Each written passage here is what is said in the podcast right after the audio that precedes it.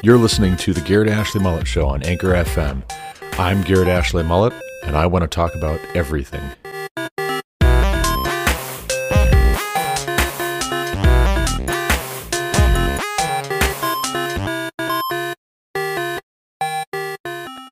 Then the people of Israel set out and camped in the plains of Moab, beyond the Jordan at Jericho. And Balak the son of Zippor saw all that Israel had done to the Amorites, and Moab was in great dread of the people, because they were many.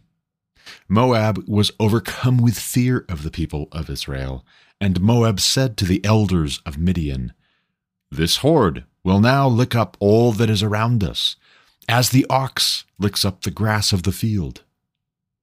So Balak the son of Zippor, who was king of Moab at that time, sent messengers to Balaam the son of Beor at Pethor, which is near the river, in the land of the people of Amaw, to call him, saying, Behold, a people has come out of Egypt. They cover the face of the earth, and they are dwelling opposite me. Come now, curse this people for me, since they are too mighty for me. Perhaps I shall be able to defeat them and drive them from the land, for I know that he whom you bless is blessed, and he whom you curse is cursed. So the elders of Moab and the elders of Midian departed with the fees for divination in their hand. And they came to Balaam and gave him Balak's message. And he said to them, Lodge here tonight and I will bring back word to you, as Yahweh speaks to me. So the princes of Moab stayed with Balaam. And God came to Balaam and said, Who are these men with you? And Balaam said to God, Balak the son of Zippor, king of Moab, has sent to me, saying, Behold, a people has come out of Egypt, and it covers the face of the earth. Now come curse them for me. Perhaps I shall be able to fight against them and drive them out. God said to Balaam, You shall not go with them. You shall not curse the people, for they are blessed.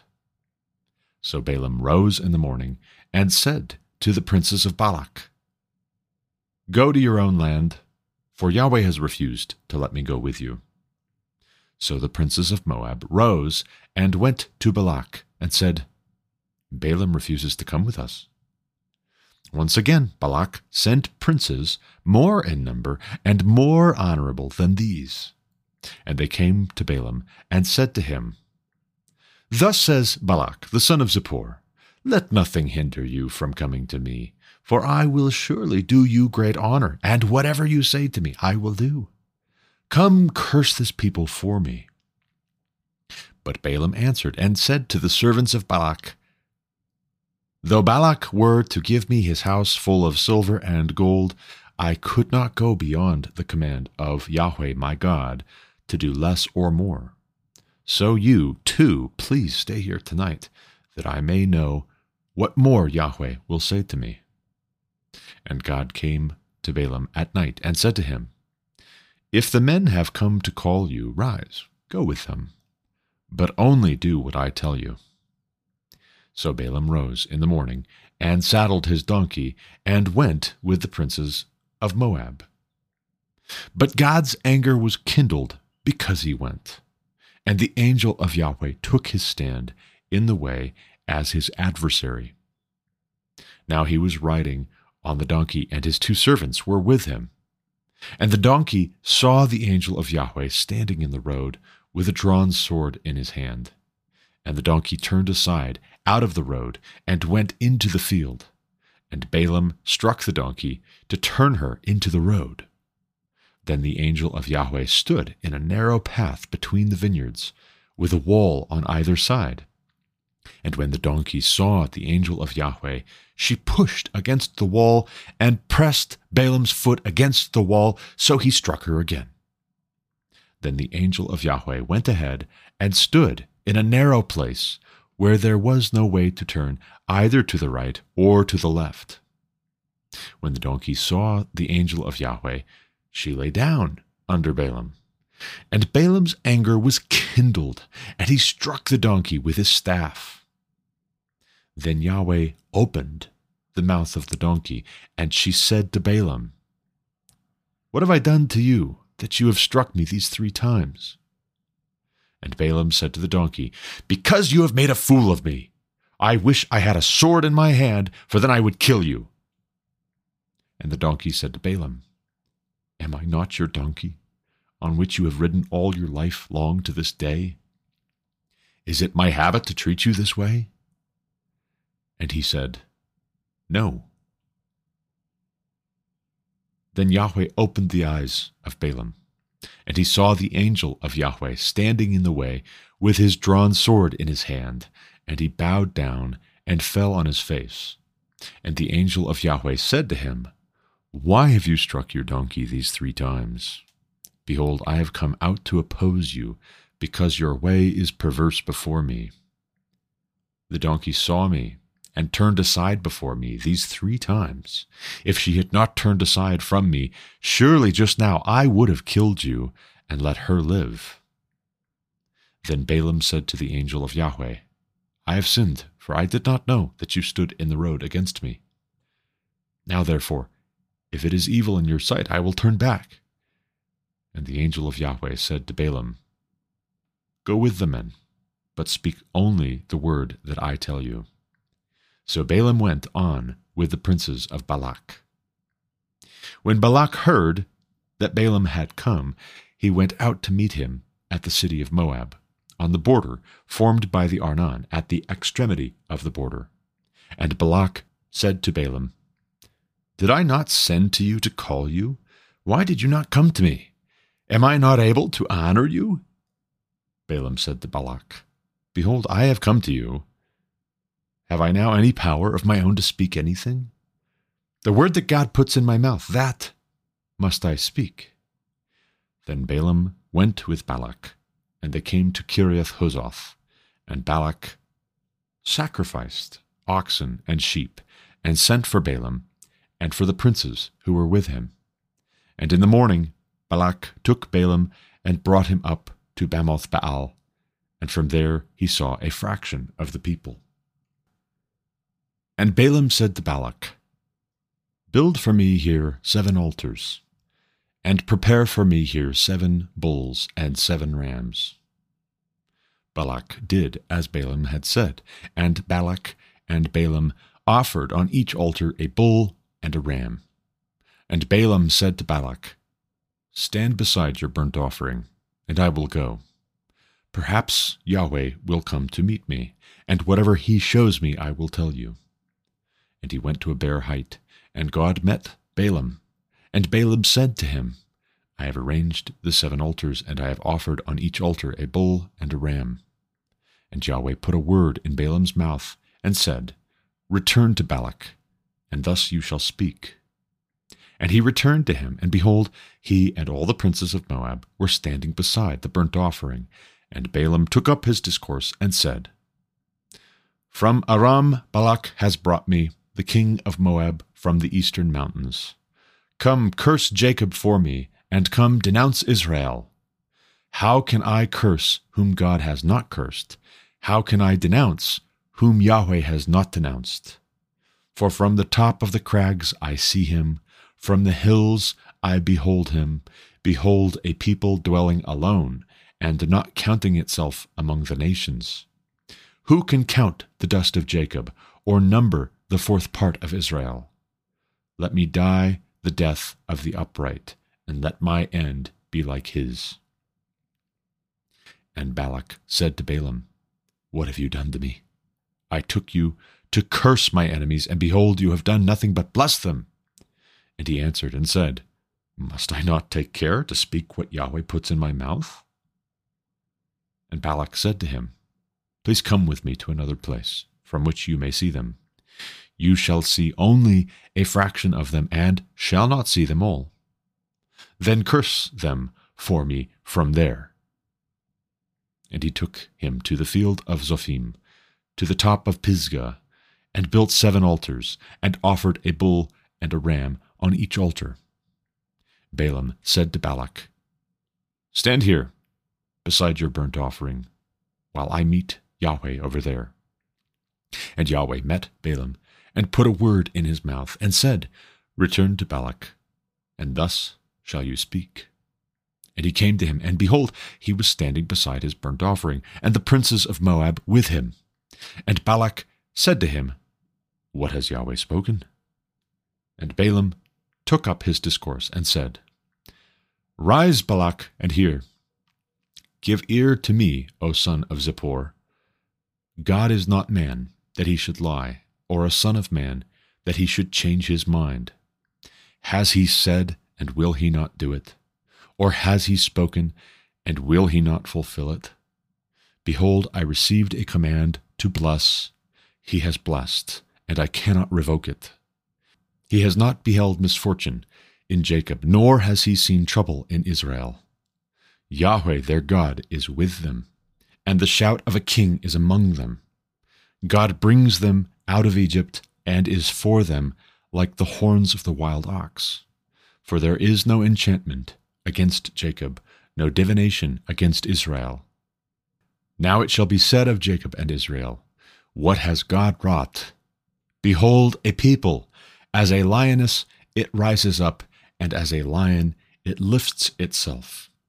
It does not lie down until it has devoured the prey and drunk the blood of the slain. And Balak said to Balaam, Do not curse them at all, and do not bless them at all. But Balaam answered Balak, Did I not tell you all that Yahweh says, that I must do? And Balak said to Balaam, Come now, I will take you to another place. Perhaps it will please God that you may curse them for me from there. So Balak took Balaam to the top of Peor, which overlooks the desert. And Balaam said to Balak, Build for me here seven altars, and prepare for me here seven bulls and seven rams. And Balak did as Balaam had said, and offered a bull and a ram on each altar. When Balaam saw that it pleased Yahweh to bless Israel, he did not go, as at other times, to look for omens, but set his face toward the wilderness. And Balaam lifted up his eyes and saw Israel camping tribe by tribe, and the Spirit of God came upon him, and he took up his discourse and said, The oracle of Balaam, the son of Beor, the oracle of the man whose eye is opened, the oracle of him who hears the words of God who sees the vision of the Almighty, falling down with his eyes uncovered. How lovely are your tents, O Jacob, your encampments, O Israel, like palm groves that stretch afar, like gardens beside a river, like aloes that Yahweh has planted, like cedar trees beside the waters. Water shall flow from his buckets, and his seed shall be in many waters. His king shall be higher than Agag, and his kingdom shall be exalted. God brings him out of Egypt, and is for him like the horns of the wild ox. He shall eat up the nations, his adversaries, and shall break their bones in pieces, and pierce them through with his arrows. He crouched, he lay down like a lion, and like a lioness, who will rouse him up? Blessed are those who bless you, and cursed are those who curse you. And Balak's anger was kindled against Balaam, and he struck his hands together. And Balak said to Balaam, I called you to curse my enemies, and behold, you have blessed them these three times. Therefore now flee to your own place. I said, I will certainly honor you, but Yahweh has held you back from honor. And Balaam said to Balak, Did I not tell your messengers whom you sent to me? If Balak should give me his house full of silver and gold, I would not be able to go beyond the word of Yahweh to do either good or bad of my own will. What Yahweh speaks, that will I speak. And now, behold, I am going to my people. Come, I will let you know what this people will do to your people in the latter days. And he took up his discourse and said, The oracle of Balaam the son of Beor, the oracle of the man whose eye is opened, the oracle of him who hears the words of God, and knows the knowledge of the Most High, who sees the vision of the Almighty, falling down with his eyes uncovered. I see him, but not now. I behold him, but not near. A star shall come out of Jacob, and a scepter shall rise out of Israel. It shall crush the forehead of Moab and break down all the sons of Sheth. Edom shall be dispossessed. Seir also, his enemies, shall be dispossessed. Israel is doing valiantly, and one from Jacob shall exercise dominion and destroy the survivors of the cities. Then he looked on Amalek and took up his discourse and said, Amalek was the first among the nations, but its end is utter destruction. And he looked on the Kenite and took up his discourse and said, Enduring is your dwelling place, and your nest is set in the rock. Nevertheless, Cain shall be burned when Ashur takes you away captive. And he took up his discourse and said, Alas, who shall live when God does this? But ships shall come from Kittim, and shall afflict Ashur and Eber, and he too shall come to utter destruction. Then Balaam rose and went back to his place, and Balak also went his way.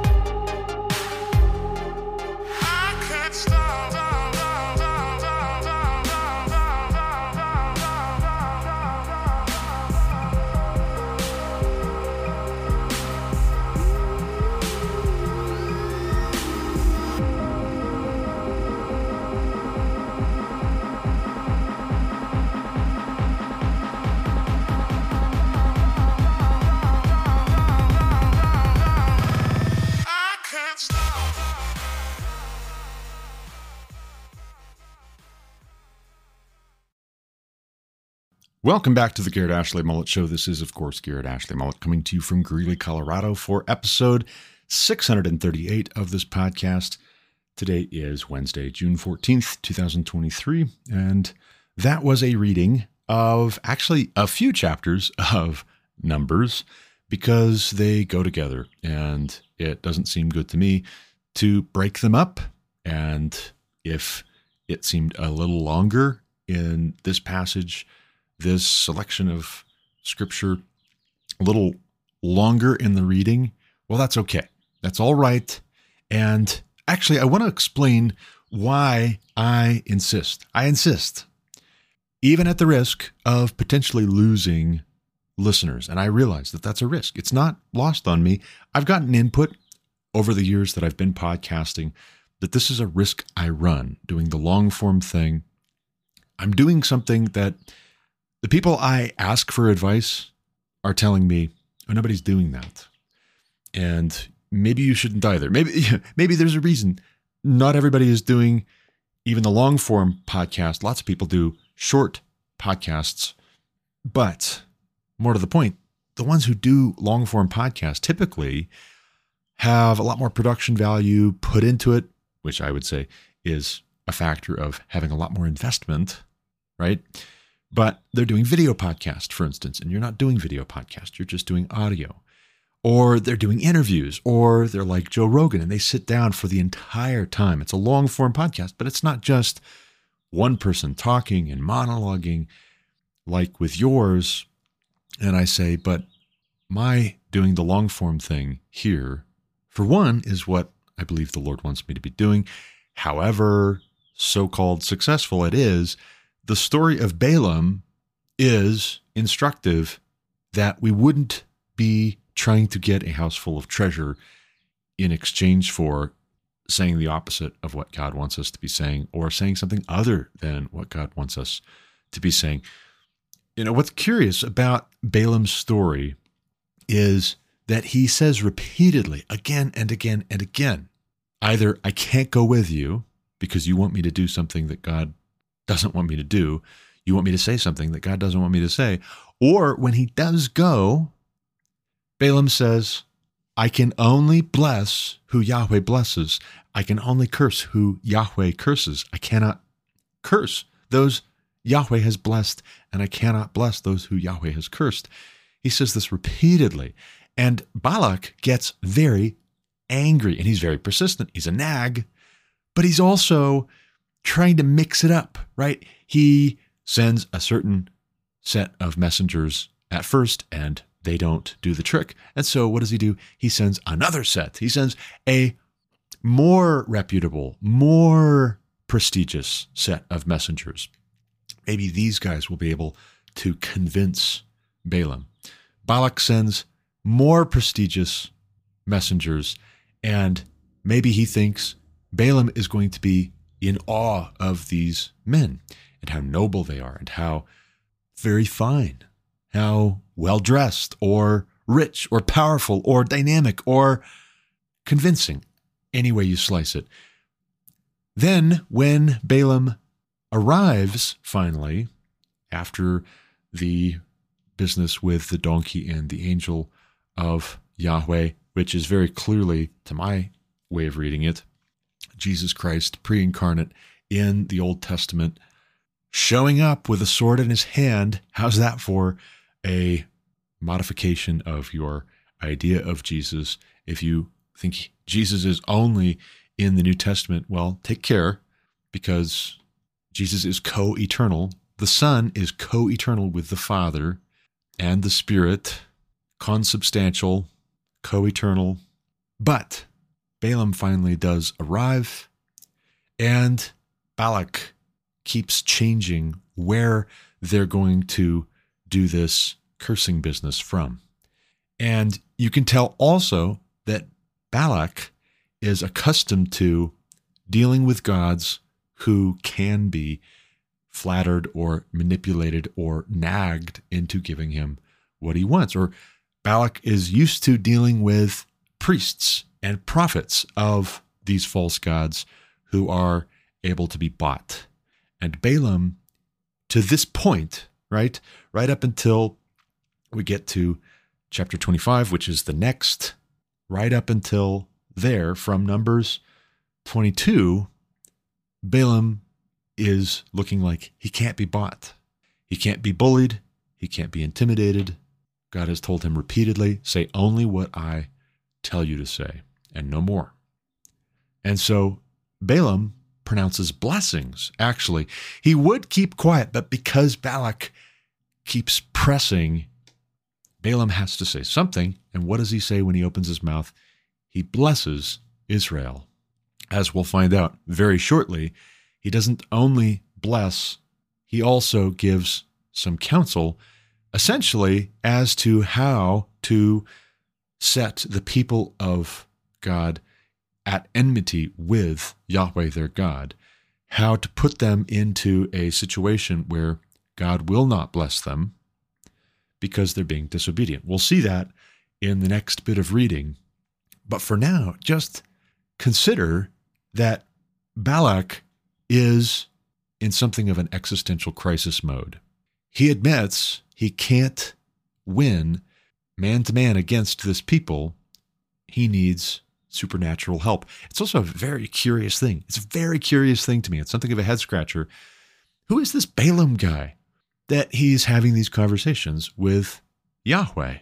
He knows Yahweh, which is to say, you have Yahweh God, the God of Abraham, Isaac, and Jacob, interacting with other peoples besides just the ones that we read about in the text. That's very curious and it's very thought provoking and it's very mysterious. Where does this Balaam come from? And how does he have this interaction with the Lord Almighty? This seeming familiarity. Also, too, it's curious with the donkey. I mean, the donkey sees the angel, Balaam doesn't. The donkey's trying to turn aside. Balaam gets furious because he's being humiliated as he sees it, which is to say, he is taking himself rather too seriously. He's got some selfish ambition, vain conceit creeping in, and that's part of the spirit in which he is going to Balak. And it's a curious thing, too, that God tells Balaam, Go with the men at a certain point. Go with them, but only say what I tell you to say. And yet, there's something going on in the heart of Balaam, he's already scheming, it would seem, and thinking about is there a way he can get out of his constraints? Is there a way that Balaam can give Balak what he wants and get what Balaam wants without incurring the wrath of God? And as he is thinking along those lines, Jesus in the Old Testament, the angel of Yahweh, God the Son, it would seem, is angry enough with him that he stands in the way and is going to kill him, and Balaam doesn't see him. That's very, very curious as part of the larger narrative here. What is it that Balaam keeps saying when he blesses, when he opens his mouth, when he takes up his discourse, as it says? He says, The oracle of the man whose eye is opened. And this here would seem to me to be some kind of a reference to the third eye, which is a bit creepy, admittedly, but then the whole situation is creepy. Balak is calling on a man who is regarded as having insight into the unseen realm, insight and some kind of power spiritually more than other men by virtue of his interaction with the spiritual realm, his knowledge of the spiritual realm. This is weird and uncomfortable and mysterious, much the same as the Magi knowing that the Messiah has been born in Bethlehem because they see it in the stars. This is strange, very like that, because you get the idea just briefly in passing that there's a lot more going on in the world than just this people, Israel. What's curious too is the kind of oracle that Balaam is delivering admits this. Israel does not count itself among the nations.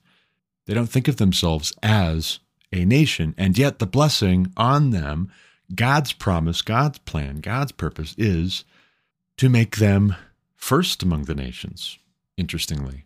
And yet, and yet, here they are going up against, or coming into the territory of, or having just passed through the kingdoms of other peoples we are much less familiar with who were much greater and much more important back then.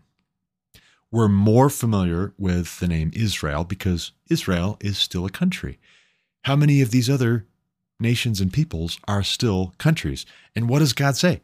I'm going to destroy them utterly this one and this one and this one and this one.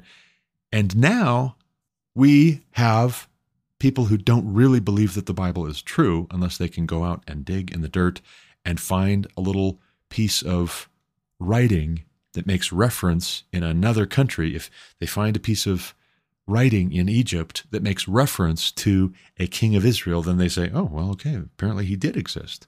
And it doesn't matter how many of these kinds of artifacts they find the secular archaeologists will keep on not believing right up until the second coming, you can be sure. And yet, when we consider that God has said he's going to destroy these peoples and these nations, and you consider the secular explanation, well, this is written much later, clearly. I mean, this is clearly not prophetic. This is clearly not something that is written before the destruction of those nations. Oh, surely not. This surely didn't actually happen. This is written down as a way of explaining where those nations went, and it's uh, it's made up, like they know, right? Like they know.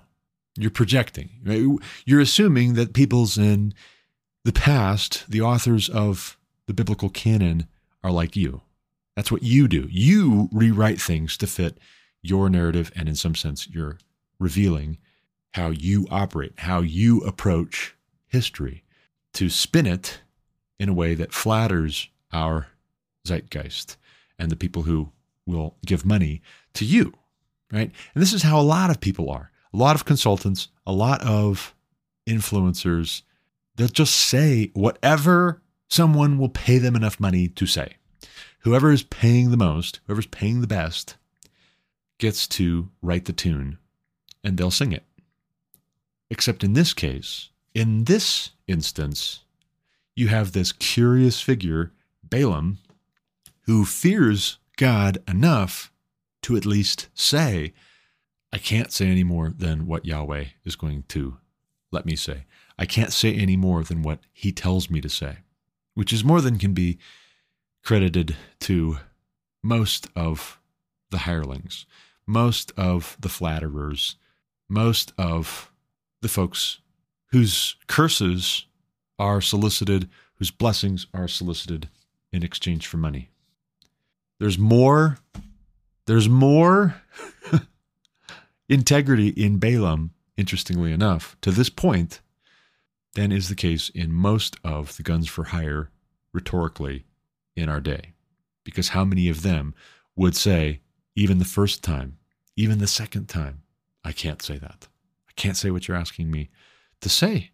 That wouldn't please God. In fact, I can't even go with you. The first time he's asked, I can't even go with you. No, there's no point. And he was more correct then. But what's part of his mistake is he keeps going back to God himself and seeking a different answer. And he's getting the same answer and he's getting even stronger blessings each successful each successive time that he goes back to God asking for what to say. As if God is going to change his mind. As if maybe this time God will prefer my getting all this wealth and honor to God getting the honor and the glory and fulfilling his promises and his purposes. That's where the problem starts for Balaam. And again, as I said, we will get into what that looks like and what happens, what the final state of Balaam is. It's very sobering, but for the purposes of this podcast episode, at least, let's just suffice to say you have in Balaam a cautionary tale for somebody who would have a knowledge of God, have something of a relationship with God, as in there's conversation back and forth. This is a cautionary tale to not go prostituting yourself. If God has given you the word, say it, speak it, speak only that. Don't deviate to the right or to the left, either for threats or for bribes. Don't do it, or you'll end up like Balaam. Speaking of selling out and making people unhappy, making everyone unhappy, Chris Enloe reports over at theblaze.com Target stores in five states receive bomb threats, but media bury the most important detail betrayed the LGBTQ plus community. Uh, what I want to draw your attention to here, you may already know about, you may have already heard about this, but in the context of the Balaam business, it might look a little different. It might sound a little bit different. If we are thinking of the situation in the US as being a clash of cultures, on the one hand, you have the historically predominantly Christian culture that conservatives want to maintain or go back to. We want to restore, we want to refurbish, we want to reinstate. And on the other hand, you have the radical left, which loves globalism and abortion and transgenderism and homosexuality and bisexuality and uh, essentially communism. In the case of Target for Pride Month, the store, the corporation was literally partnering with a transgender activist, a woman who has undergone surgery and hormone therapy and makes t shirts and other merchandise that says Satan respects pronouns. And this all came out along with pictures and accounts of displays at the front of Target stores with products directed at children, books and toys and clothes, explicitly promoting homosexuality, bisexuality, transgenderism for children. And the backlash has been extraordinary. Target has lost a lot of money Their stock price is doing very poorly. A whole lot of conservative parents, in particular, conservative Americans in particular, have decided, you know what, that's it. I don't want to shop at Target if that's how Target's going to be. And so, what was the response from Target? But to take the displays, to have an emergency company wide session to try and do damage control. They took the displays at the front of the store and they put them at the back of the store. And clearly, clearly they hoped that thereby they could keep the LGBTQ plus people happy that, hey, it's in the store. See, we're still doing it. We're going to pull some of these things out, but we're still proud of our gay friends, our bisexual friends, our transgendered friends. But we just don't want it at the front of the store because it's hurting us financially. It's hurting our image. We're being boycotted. Well, the LGBTQ plus groups are incensed because that's the wrong direction. They want the whole store to be a celebration of their rebellion against God, their sin, their folly, their evil lifestyle. They're not repentant. They're proud of their sin. They flaunt their sin. They revel in the daytime. They've forgotten how to blush. They're unreasonable. They are given over to a reprobate mind, and they've exchanged natural passions and desires for unnatural passions and desires. And in response to Target changing where they put these pride displays, bomb threats. Because Target has turned its back on the LGBTQ plus community. You're not doing what we want you to do. You're not saying what we want you to say. And the media doesn't want to highlight this fact because then the media would be next. This is also the media's agenda. And so the media doesn't want to highlight this. They might talk about Target getting bomb threats, but they'll leave it open ended for the low information people to come to their own conclusions. They won't directly state that it's the conservatives making the bomb threats. They'll just leave it to your imagination. And if you come to that conclusion, well, you know, it's not technically a lie. You're mistaken, of course, of course. But then the media can say, oh, we didn't lie. No, it's a lie by omission. You know what you're doing. You're being dishonest and deceitful. Uh, you're being like Balaam ends up being before the end of his story in the book of Numbers. You're being deceptive. You're trying to pit this people against their God and our God against this people. Shame on that. I mean, for one thing, this should be a caution to any other corporations out there who have tried to please and court the woke, the left, the gay lobby, the transgender movement. This should be a caution because once you start down that road, it's almost like joining a gang. You join a gang and you're only thinking of the upsides and the positives and the benefits. If at some point it gets a little too dark, a little too intense, and you want to leave the gang, what typically happens with gangs? Not just are you dead to them, but they might make you dead. They might send somebody to take you out. Well, so also with these leftist activist groups and corporations. These activist groups have been successfully blackmailing and extorting corporate America and using corporate America to promote their agenda. When they can't use the government, well, they'll get at corporations and then they'll use the corporations to force employees. If you're employed by these corporations, that's how they get you.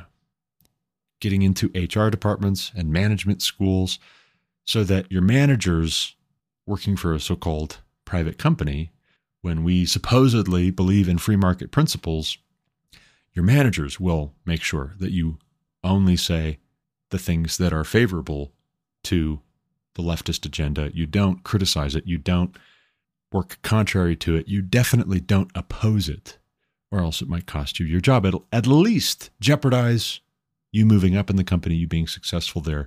But what happens when the woke corporations decide, ooh, wait a second, the conservatives are now boycotting us? Here, it was only working in one direction for 10, 15, 20 years. The left would boycott us and threaten us, and so we gave the left what they wanted. Now the conservatives are doing it. Maybe we should walk this back. Ho, ho, ho. Ho, ho, ho. That's like signaling that you want to leave a gang.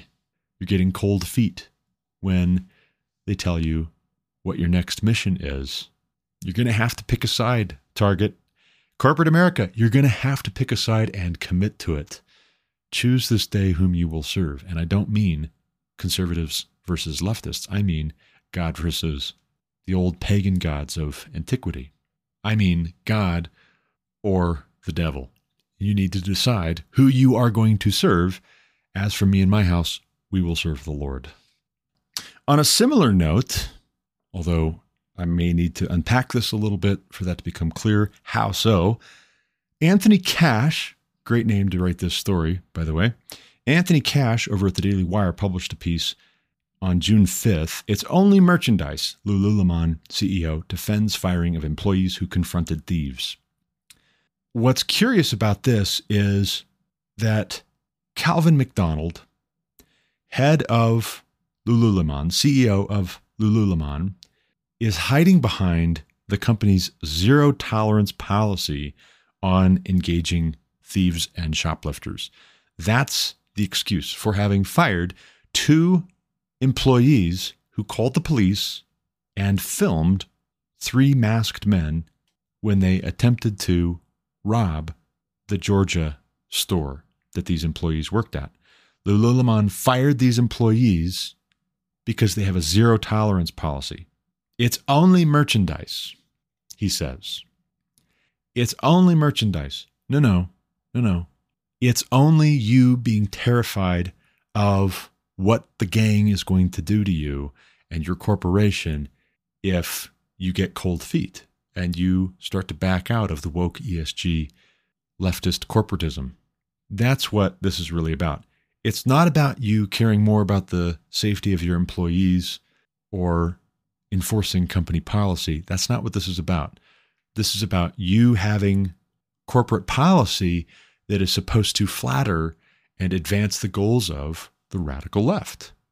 And so, if the radical left has decided in states like California, not just California, but let's just take California for instance, if the radical left has decided that George Soros funded district attorneys in major cities and, when possible, in state government, various legislators, governors, etc. When the radical left decides that part of how you defeat conservative Americans is by permitting and promoting crime and criminality in major American cities, destabilizing the US. And then they turn to the corporate world and they say, We want you also to do your part. Do your part to promote wokeness, socialism, ultimately. Lululemon is more concerned about woke investment being withdrawn from Lululemon. This CEO is more concerned about the kind of treatment that Target is getting with bomb threats. He's more concerned about the radical left than he is about these employees or what the general effect is on the surrounding neighborhood if you normalize and reward and don't punish and don't call for accountability for thieves robbing your stores. That's what this is really about. And actually, again, going back to the whole Balaam thing, not to give too much away, but the very next part of the story is that Balaam gives advice to Balak. He can't curse Israel, but he can give some advice to Balak, Balaam can, as to how to destabilize Israel's relationship with God so that Israel can be defeated. That's the same thing that the woke ESG initiative folks, the George Soros DAs, the radical left in all of its iterations in the US is trying to do destabilize the US, particularly destabilize our relationship with God so that conservative Americans can be defeated, so that America writ large can be defeated and overthrown and dismantled and vanquished. That is what's at stake if Lululemon rewards rather than firing employees who confront shoplifters and masked thieves breaking into the store. They should be rewarding those employees, not firing them. That's what they should be doing. But this is something of a clue as to how there is a Balak kind of figure, and there are interests at work behind the scenes very similar to Balak's in the context of Numbers 22 through 24. By contrast, I want you to hear cut one here, our first audio clip for this episode, where Jordan Peterson is talking about transgender activism and his stance, why this matters to him. Thank you to Ian Miles Cheong for tweeting this out and for NTB staff to embed this tweet allows me to see it, allows you to hear it, perhaps. But without further ado, here's cut one. Take a listen. That was your problem. You know, people ask me, well, why does this trans thing bother you? Why do you care? Like, you know, what's up? What's up with you? Why can't you just leave these poor people alone? And I mean, my answer to that is because they're cutting the musculature off the forearms of children to build penises that don't work. That's one of the reasons that I can't leave it alone. There's many others which we can get to. Okay. It really is that simple. Humanly speaking, real children are being harmed as they're being groomed for sexual deviance to please and satisfy and excite and gratify perverts, sexual deviants who are adults, radical left politicians, and activists. Real children are being harmed on a massive scale. Real children are being caused to disbelieve and be rebellious against their parents and against the Most High God as a way of trying to destabilize this country so that the radical left can take power. So they can either remake the United States of America according to their global vision, their Marxist vision, or they can destroy it and get it out of the way and then fly off to some other country where they'll set up shop. Unmolested, undisturbed, unopposed. But Jordan Peterson, he's hinting at something here, which a lot of us need to remember. We need to realize it on the front end, but we also need to remember it and keep it in mind. The insinuation is that conservatives are the ones picking a fight. We're the ones making an issue. We're the ones making trouble.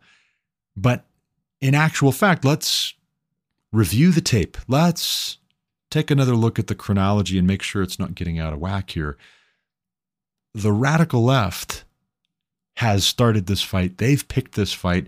They've infiltrated these institutions. They've taken them over. They're using them to try and destabilize families. They're using them to destabilize individuals, even somebody's concept of themselves. If destabilizing that will help the radical left to get what they want, even a child being destabilized, if that will help the radical left get what they want socially and politically and spiritually, they're willing to do it on a massive scale. For the same reasons that Stalin and Hitler and Mao were willing to destroy tens of millions of people in the 20th century to promote their political vision, the radical left in this country is willing to abort tens of millions of babies and mutilate the bodies of tens of millions of children if it helps them to accomplish their political agenda. And conservatives are saying no. And then what does the dishonest media do? What do corrupt politicians do? What do greedy, selfish, lying corporations do? They say, oh, you conservatives, you conservatives, you're the trouble. If there's trouble here, you brought it with you. And it's Grima Wormtongue whispering sweet nothings in the ear of King Theoden in The Lord of the Rings. There's a whole lot of people who are under a spell, and they're being taught to regard as enemy the very people who have showed up to help protect and to serve. So, the kind of question that Jordan Peterson would get why does it bother you so much? Why do you care so much? is the wrong question. Why do these activists care so much? Why do they want to promote this stuff so much that they would be willing to murder unborn children and mutilate born children? So kudos to Jordan Peterson for being willing to speak up and take great risk. That's the whole reason we know his name in the first place is because he was willing to speak up and speak out and refuse to be bullied into preferred pronouns and risk his integrity. He correctly identified the demand for using preferred pronouns years ago. He correctly identified that as totalitarian if you think children are being groomed in the schools to be homosexuals and transgendered, which they are, realize that all of us, children and adults alike, are being groomed to embrace totalitarianism. And that's why this is so important is that regarding government as God has never, ever, ever, ever worked out well. What's ironic is the radical left, the secularists, the classical liberals, in many cases, even libertarians and establishment conservatives, as they think of themselves, will say any hint of Christian faith informing our politics, who we vote for, what policies we promote and support, any hint of Christian faith informing that is a slippery slope to theocracy. You know what? We're already living in something worse than a theocracy. You know, what's worse than a theocracy is when the government is God and unelected bureaucrats can destroy your life without any accountability to speak of. Without you even knowing it. You could be on a terrorist watch list because you objected to your child being taught gender theory and critical race theory. You objected to your child's teachers promoting socialism and the abolition of free market capitalism. You objected to the taking down of statues of our nation's founding fathers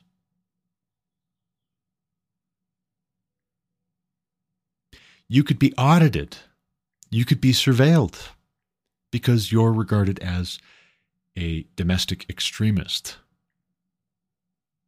But it's a lie. It's a lie that government can be God or play God without consequence or with only positive consequences. We just need more government control. We need more centralized decision making. That's that's why it hasn't worked out so far. We just need to try it again and harder, once more with feeling this time. No, no, we're all being groomed to regard government as God. And part of the test for parents across this country is are you willing to offer up your children as human sacrifices if that's what it takes for you to have prosperity? And unfortunately, disturbingly, many parents are happy to make that trade because they love themselves and they love this present world. And you know what? Even if it meant loving darkness itself, if that's what it would take to get rich and famous and powerful or stay that way, so be it. As far as they're concerned, and that's why I say Balaam is arguably in a better spot in the context of Numbers 22 through 24 because at least he starts out saying, and he says it several times, even under tremendous pressure, tremendous reward and a promise of a bribe offered, and a veiled threat. When a king in whose presence you are claps his hands, strikes his hands together, he's so angry, a thinly veiled threat is being leveled. You're going to do this thing, or maybe something bad will happen to you. Maybe something bad will be done to you by my soldiers surrounding you right now. But of course, he doesn't make the threat outright. He just keeps on trying to bribe Balaam. And many of these parents who are giving their kids over to being destroyed, mind, body, and soul, many of these parents, they don't even object once, much less as many times as Balaam did. They give in like Balaam ultimately did. They compromise like Balaam ultimately did, but without nearly so much fuss and resistance. Another institution, though, which is giving into this woke business and helping to promote it now, whether because they were bribed or because they were bullied, it doesn't matter much. Johns Hopkins University says a woman is a non man in New Glossary. According to reporting by Mairead Elordi, the prestigious Baltimore Research University's LGBTQ glossary defined a lesbian as, quote, a non man attracted to non men, end quote. Quote, while past definitions refer to lesbian as a woman who is emotionally, romantically, and or sexually attracted to other women, this updated definition includes non-binary people who may also identify with the label, end quote. The definition adds. The entire glossary has since been taken down pending review. Conservative commentators and gender ideology critics were quick to point out the absurdity in this definition from one of the country's most distinguished universities. Quote, lesbians are now officially squirrels. End quote. Ben Shapiro tweeted. Harry Potter author J.K. Rowling tweeted out, Man, no definition needed. Non man, formerly known as woman, a being definable only by reference to the male, an absence, a vacuum where there's no manness. Very curious and surprising and shocking, I suppose, if you haven't been paying attention, and you will continue to be confused and surprised and shocked if you don't get this very simple, basic truth that all of these isms, all of these phobias, which we have been hearing so much about in the past 15 to 20 years, especially, but longer, more besides, all of them have one common denominator. All of them are useful for bullying and bribing people to enlist with the left. That's the common denominator. The Madness of Crowds by Douglas Murray would be worth your time, worth reading, where he talks about how curious it is that the Muslim rights, the LGBTQ rights, the women's rights, the people of colors movements, all of them will turn their back on a member of their own group in a heartbeat if a member of that group says something contrary to or critical of the progressive agenda. So the feminist groups, the feminist activists, women's rights groups, they're all about the women until a woman starts running as a Republican or decides she wants to be a stay at home mom. She wants to get married, have a mess of kids, homeschool them, stay at home, raise them. All of a sudden, she's not really a woman, she's a traitor to women. Why? Because women are seen as a means to the end of promoting the leftist cause to leftists. A person of color is all the people of colors groups see or care about right up until the moment a person of color runs as a Republican or starts talking in a conservative way or starts questioning and challenging the radical left or progressivism. And then all of a sudden, they're not really black. They're a traitor to their race. They're a turncoat. They're an Uncle Tom. They're an Uncle Ruckus. The same goes for these major academic institutions. These academic institutions are captive institutions, captive to the left. Now, they may pull down a new glossary pending review, but here's the question. If they're willing to put that out there in the first place, even if they don't put it back up, shouldn't we be taking a long, hard look at who's on staff, who's donating, where the money's coming from, who's teaching, who's tenured? Shouldn't we be taking a long, hard look at who's promoting cultural Marxism and the radical left agenda at these universities, at Johns Hopkins? Shouldn't we be taking a long, hard look at that and getting these people out, removing them from positions of teaching authority? I would say yes. Target pulls their pride displays from the front of the store and they put them at the back of the store. Should you go and shop at Target now? The Pride display is still there. They're still selling a lot of these products. Their position as a company hasn't changed. And apart from a major revival, a major repentance, a major coming to Jesus moment, what's changed?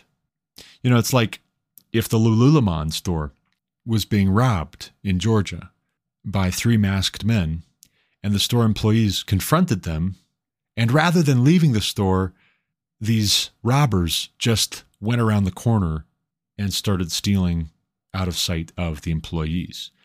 Now, what would you say? You'd say, oh, they haven't left the store. They're still here. They're still doing what they came to do. Just because they walked around the corner, that doesn't mean that it's all fine now.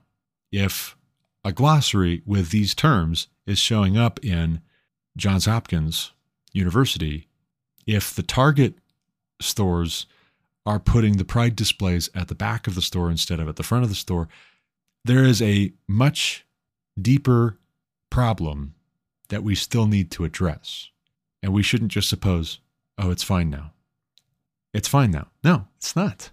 It's not. There needs to be a much more thorough house cleaning, or else these institutions are toast.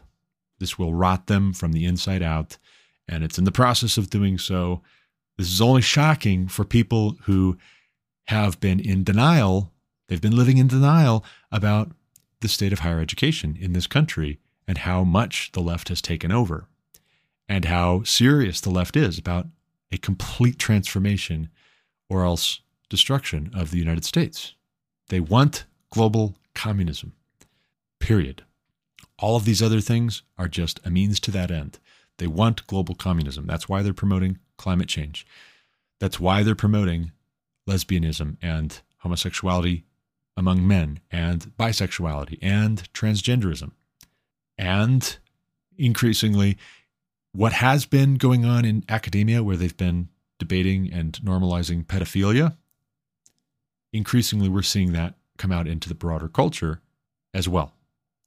And again, all of it goes back to communism but even before that, it goes back to Satanism. It goes back to neo paganism and the worshiping of false gods, pagan gods, capricious and cruel and arbitrary and finite gods who one day might accept your sacrifice of your daughter and bless your voyage to conquer the enemy city.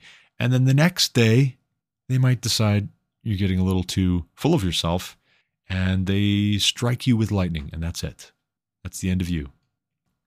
In other news, Chris Enloe over at The Blaze wrote a piece Trans activist who flashed fake breasts on White House lawn is banned over disrespectful behavior.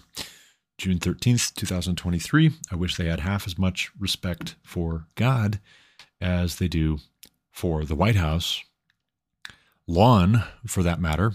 It's not even the White House itself, except that they're in proximity to the White House as if the White House is holy in and of itself. But even them having a pride event and flying the gay pride flag, they desecrated it.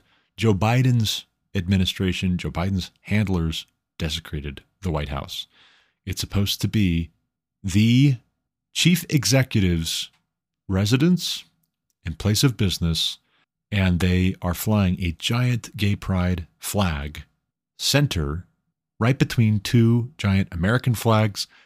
They are doing what I talked about in a recent episode where I said that these gay pride flags are being flown as the same kind of a gesture that has since the beginning of history marked the taking of a fortress or a city or a citadel or a position by a hostile force.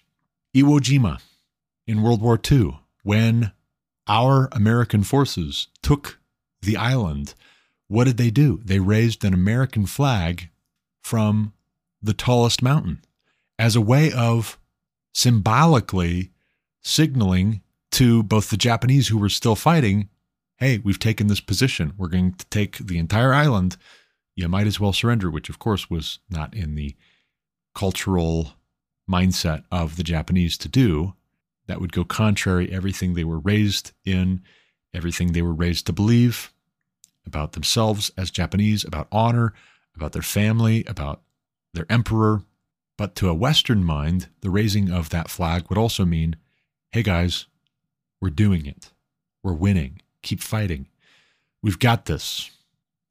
The troops on the beach, the vehicles being brought to shore from the ships parked right off coast, the sailors in those ships bombarding enemy positions could see that flag and recognize this was victory. It's an iconic image that's been made into statues and stamps and murals, the photograph has been very powerful symbolically about American victory over Imperial Japan. The gay pride flag being raised at the White House is also a symbolic gesture on the part of trans activists, gay activists. Hey, look, we did it. We did it, Joe. We win. But then you get this man who has undergone surgical alterations to have fake breasts implanted on his chest. He dresses up in women's clothes. He grows his hair out long. He wears makeup. He wears jewelry that would be associated with a traditional female expression in our culture. He had just taken a picture with Joe and Jill Biden on the White House lawn. And then what does he do? What's his next thing to do? standing alongside a woman who has undergone surgical alteration as well to look like a man, to have her breasts removed, standing alongside a woman who has undergone hormone therapy so that she grows facial hair and looks like a man. What did both of these transgendered persons do on the White House lawn? They took their tops off. The man who goes by the name Rose Montoya took his top off to expose his fake breasts with the White House in the background. The woman who has undergone various medical procedures to look like a man took her top off to show her scars from having her breasts surgically removed.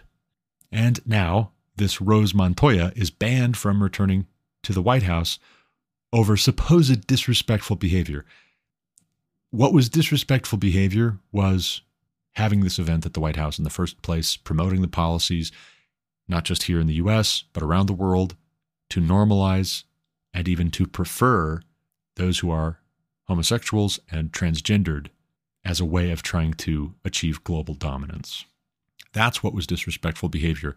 But it's not a problem, first and foremost, that this is disrespectful to the United States of America or to the American flag or to the White House.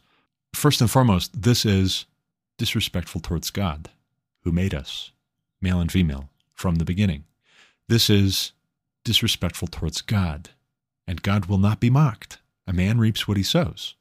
A nation and a people reaps what they sow. I'm going to play another cut for you here, another clip.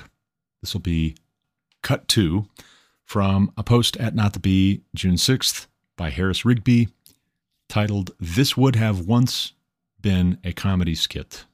Here it is, cut two from a tweet by Peter Whittle, embedded in the post.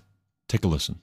So proud of uh, Sister Roma and her work uh, in the community, and I'm proud of California for standing strong uh, in, uh, to support uh, LGBTQ people as our community is under assault uh, in the rest of the country. Sister Roma went on to say it's an incredible honor to have been nominated. She says being recognized not only means a lot to her, but the LGBTQ community at large. So there's some reporting from San Francisco, California. Sister Roma, so called, is a member of the anti Catholic Sisters of Perpetual Indulgence.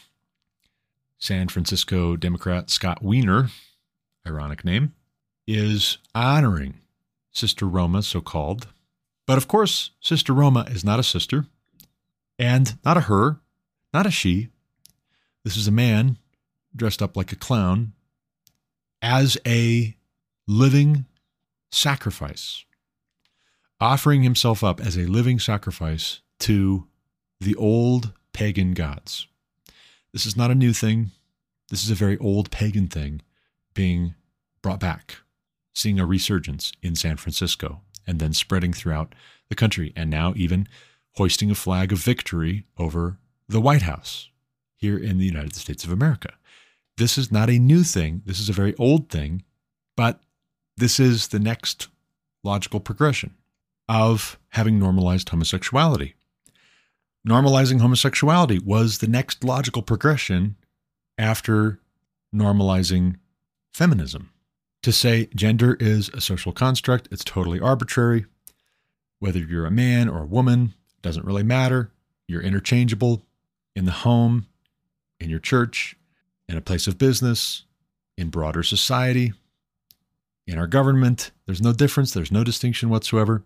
It's a hop, skip, and a jump from that to men can have romantic relationships with men, women can have romantic relationships with women. It's a hop, skip, and a jump from that to men can be women, women can be men. It's a hop, skip, and a jump from that to there is no such thing as men or women. Just people. Just people, generally once you've abolished that distinction, the next distinction that is easy to break down is that of child or adult. If it's all arbitrary, then you say, well, what is the difference between two consenting adults and a consenting adult and a consenting minor? And once you've abolished that distinction, then the next one you move on to is what's the difference between a consenting adult and child and an adult who just wants to do this thing and the child doesn't know what they want. This is for their good. This is for the best. Or if it's not, well, then it's for the greater good. It's for the betterment of humanity. It's for the best globally. And once you've normalized surgical procedures and hormone therapy for minors, it's a very short trip to actually offering up children as part of pagan rituals in worship to false gods. If you can talk them into it, and with suicide rates being what they are in the public schools among the youth, maybe that's part of what we're seeing, actually, is these demonic forces having been unleashed in the public schools, the Christian testimony having been threatened into silence, having been bribed into pronouncing a curse on the church in America, a curse on God's people in this country. The demons are let loose and are wreaking havoc on our children, on our men, on our women. the pride flag going up in the pictures from the pride event at the White House. That's not just a victory for the transgender activists and the homosexuals. That's a victory for these very old, very ancient gods of the nations, which were driven out by God through Israel. As God gave those nations into the hand of Israel, so also those demons would like to give America into the hands of the Marxists. Very clearly. And so, yes, you heard that right. You have a Democrat in San Francisco praising and honoring a transvestite clown who mocks Roman Catholics. That is what he is known for. But he's not mocking Roman Catholics first and foremost. He's mocking Roman Catholics as a means to the end of mocking the Most High God, because this is part of a larger, broader rebellion. This is part of a long standing spiritual war between the angels who rebelled against the Most High God and were cast out of heaven, and on the other hand, Michael, the archangel, and the angels who remained faithful and obedient and kept on serving the Most High God. Do you not know that we will judge angels? How much more so matters pertaining to this life? Do you not know that the saints will judge the world? Paul writes, These kinds of things we have to come to a judgment about because we are calling for repentance, because we are pleading with those who are being led away to the slaughter. For our next story, let's talk about Andrew Chapados and his reporting. June 13th, over at the Blaze, they are also talking about San Francisco, except in this case, the headline is Secret San Francisco Society Bohemian Grove sued by former valets for unlawful labor practices. Lawsuit reveals over 100 camps that operate under peculiar rules. Now, I bring this to your attention in relation to the Democrat Wiener honoring the drag queen in San Francisco. I bring this up because I think we may not know all of what is in the mix and all of what the real story is with this Bohemian club, Bohemian Grove in San Francisco, but we know that it's a thing. We know that it's a thing that exists and that it's weird. We know that much. We also happen to know that the Bohemian Club was founded by a group of journalists in 1872. According to Andrew Chapados's reporting, this group routinely gathers in secret in the forest to allegedly take part in rituals that involve human effigies and the burning of a giant sacrificial owl, according to the outlet. Encyclopedia Britannica describes it as, quote, an elite invitation only social club founded by a group of male artists, writers, actors, lawyers, and journalists, all of means and interested in arts and culture. Now, you might say, well, what's the big deal, right? They're interested in arts and culture. That's harmless. Yeah. What's the big deal? Yeah. As we will get into in our next podcast episode, where we talk about what Balaam did after he said, I can only bless who God blesses, I can only curse who God curses, I can't bless who God curses, I can't curse who God blesses. As we will find out very soon on this podcast, continuing to read through Numbers, arts and culture are very, very important as a means to either securing the blessings of heaven or soliciting punishment and the wrath of God, and God withdrawing his protection and his favor. But continuing on with the reporting from Andrew Chapados. It was also recently reported that Justice Clarence Thomas had visited the camp while controversial broadcaster Alex Jones once produced a documentary about the secret location after allegedly infiltrating it.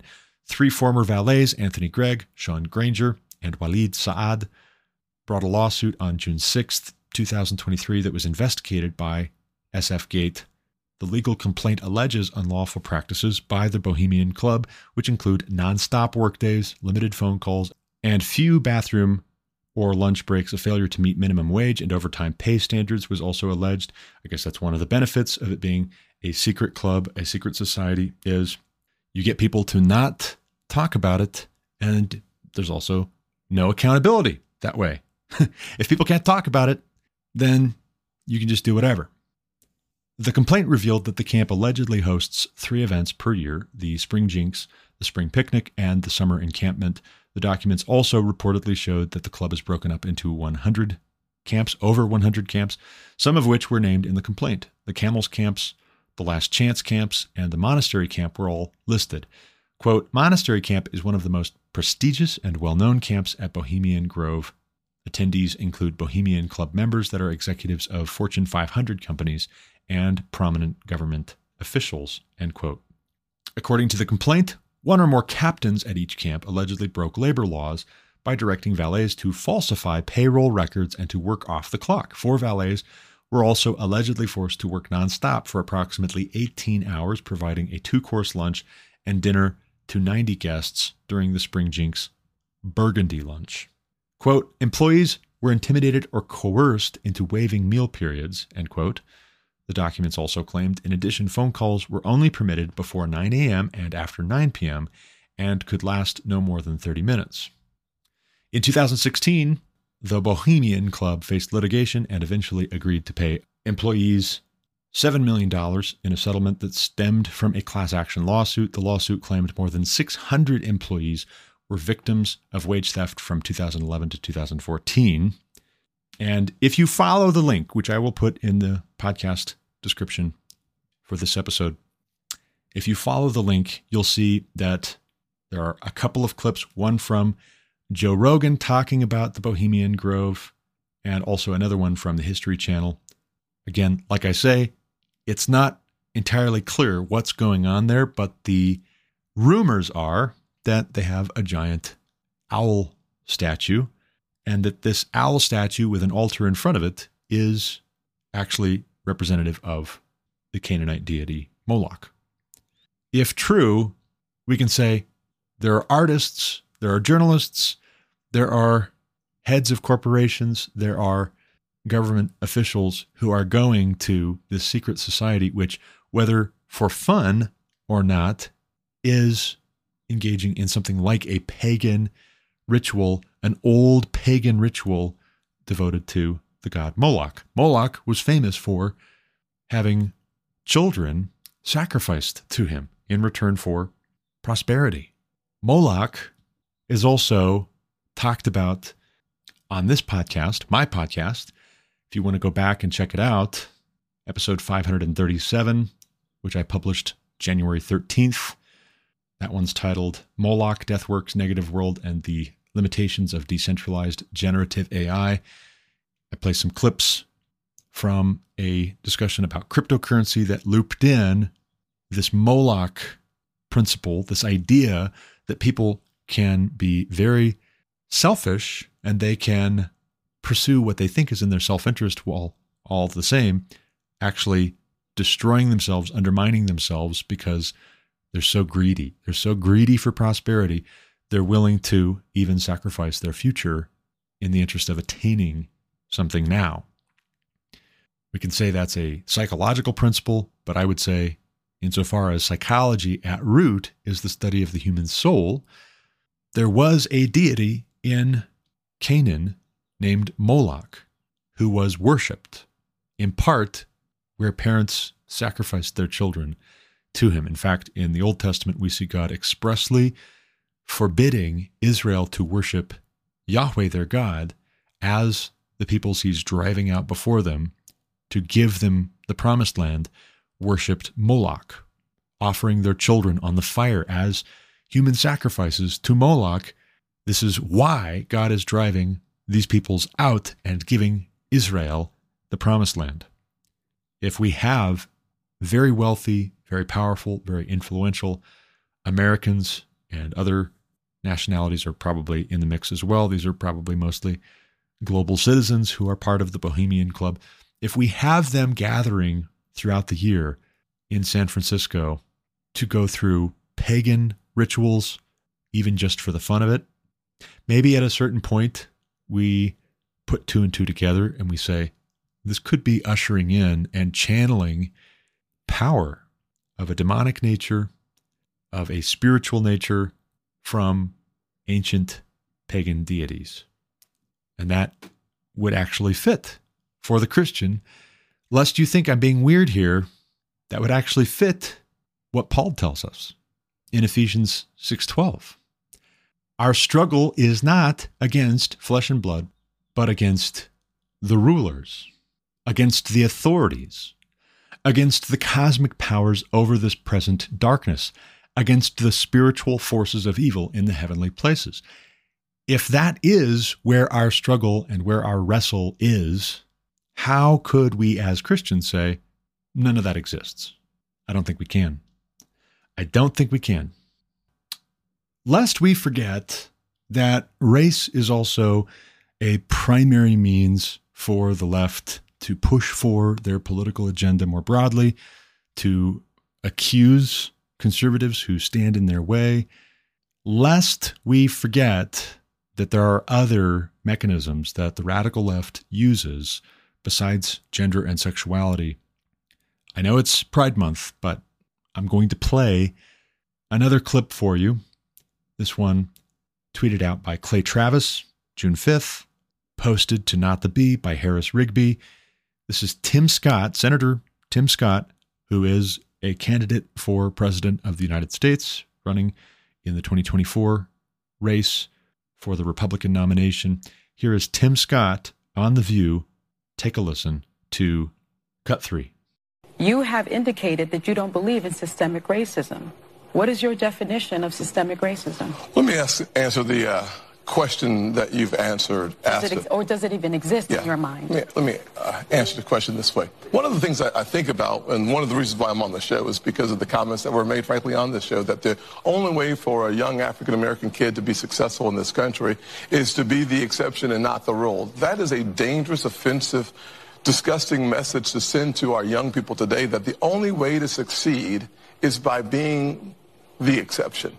I will tell you that if my life is the exception, uh, I can't imagine. But, I can't. But it is. But it's not actually. Here's here's. It's been here's 114 years. Yeah. So so the fact of the matter is, we've had an African American president, African American uh, vice president. We've had two African Americans to be secretaries of the state. Uh, in my home city, uh, the police chief is an African American who's now running for mayor. The head of the highway patrol for South Carolina is an African American. Still in, 19, in 1975, um, there was about 15% employment in the African American community for the first time in the history of the country. It's under 5%. 40% homelessness and 50% of, African Americans of the folks in our community get 13% I, of the population. You had a chance to ask the question. I know that I've watched you on the show that you like people to be deferential and respectful, so I'm going to do the that same thing. True. So here's what I'm going to suggest. I'm going to suggest the fact of the matter is that progress in America is palpable. It can be measured in generations.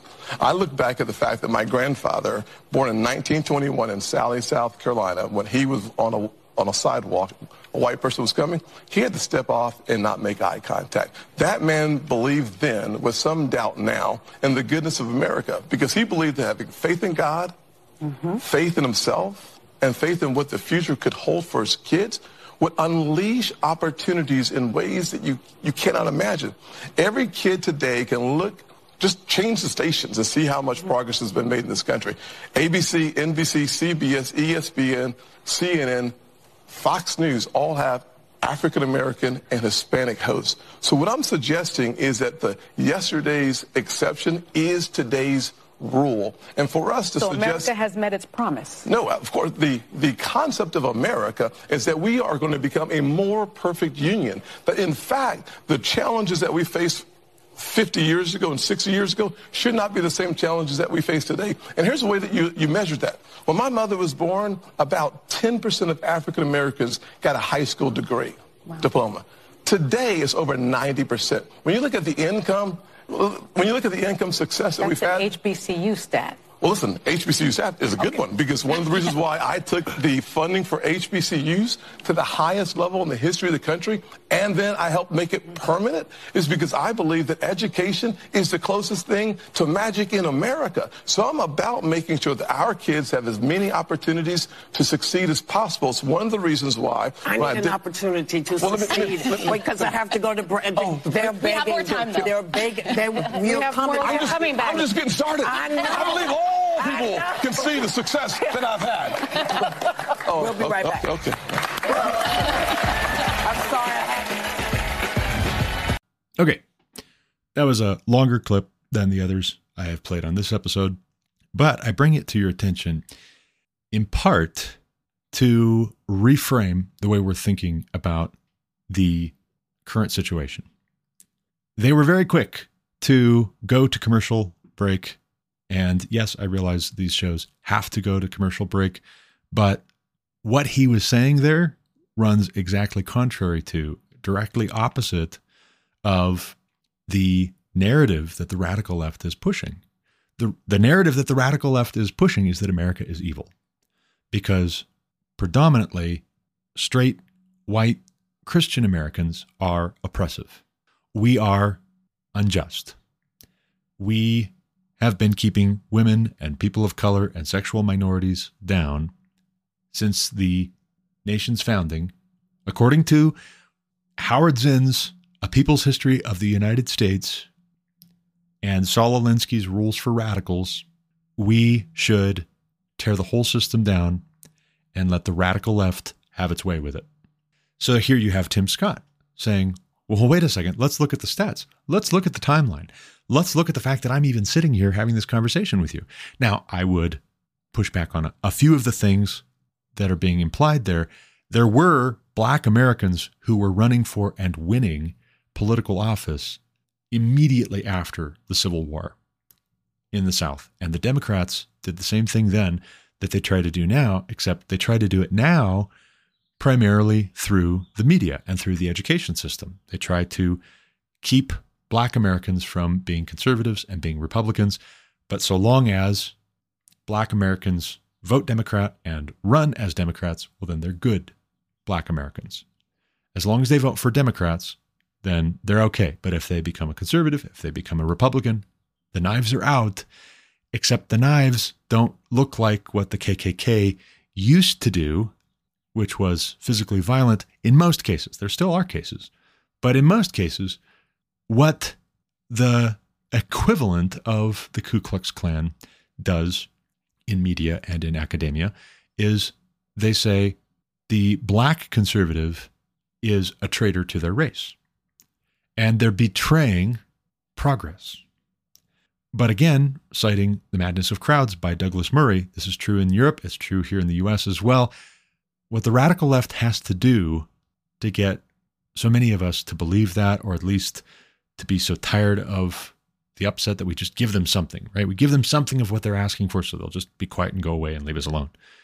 What they have to do is they have to convince you that the leading conservative voices, the Republican voices, who are people of color or women or what have you, are actually just proxies for straight white, males in particular, wealthy, Christian, Protestant, because that's their real enemy. As time goes on, and more and more of the Democrat Party in the US embraces the fullest, truest, purest form of Marxism, instead of being content with gradually progressing towards it as they see it, because that's the goal, that's what they're progressing towards, they say, we want it now and we'll destroy anybody who gets in our way, regardless their gender, regardless their socioeconomic status, regardless of their institutional power, regardless of any of the distinctions that they say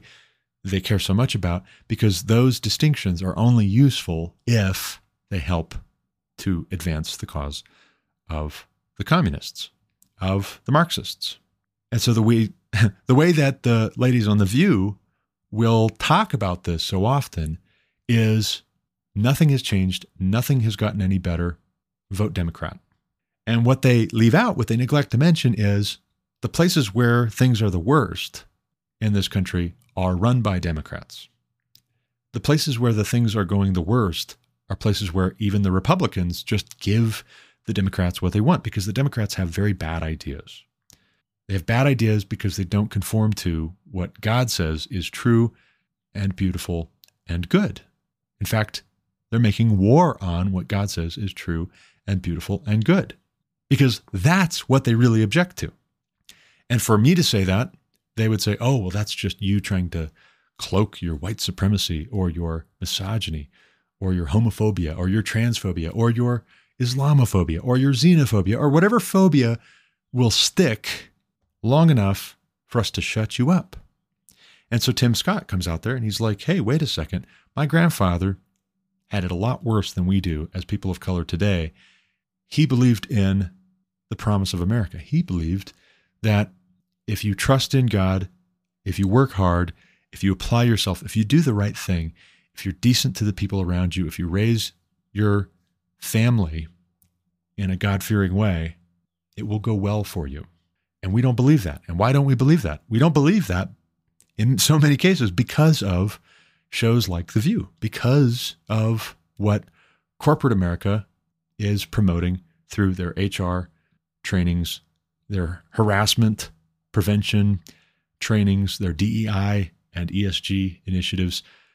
We don't believe that America is a country blessed by God historically because we were pursuing righteousness generally. We don't believe that. And so we think we are more oppressed than Senator Tim Scott's grandfather. And it's just like the man on the street videos where kids on college campuses are asked the question if they're a woman of color or a man of color, what privileges does a straight white male have that you don't have? And they can't answer. And then all of a sudden, they do the equivalent of, hey, we, we've got to go to commercial. I just remembered I got to be somewhere. I got to go. I got to not answer that question. But how many of us actually believe this stuff?